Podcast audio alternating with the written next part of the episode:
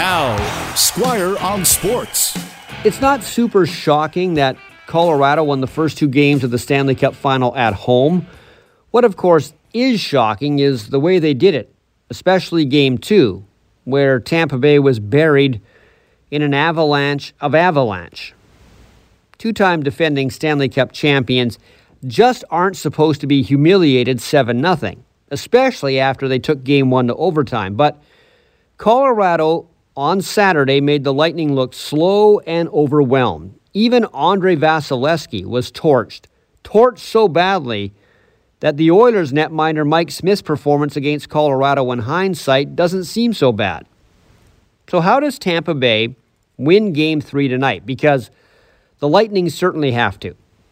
Now, they have rallied in these playoffs before. They lost the first two games of the Eastern Conference final to the New York Rangers, and then they won four in a row and one of those losses was 6 2, which was also shocking and unexpected.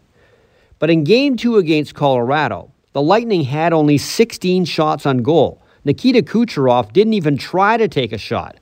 Now, he's been known in the past to maybe pass the puck a little more often than he should, but tonight, Kucherov needs to fire at will. They all do. And since they're the home team, Tampa will get last change during faceoffs so they can match up defensively a little better. And also, in order to bounce back, Vasilevskiy has to get back to his playoff hero goaltending we've seen so many times before.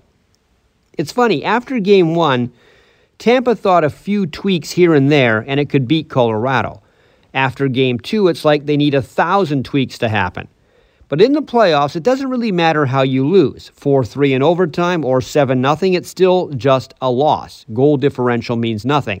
But a Tampa rally in this series, if they do it, would be their most impressive comeback and Stanley Cup win ever. Squire on Sports on 980 CKNW.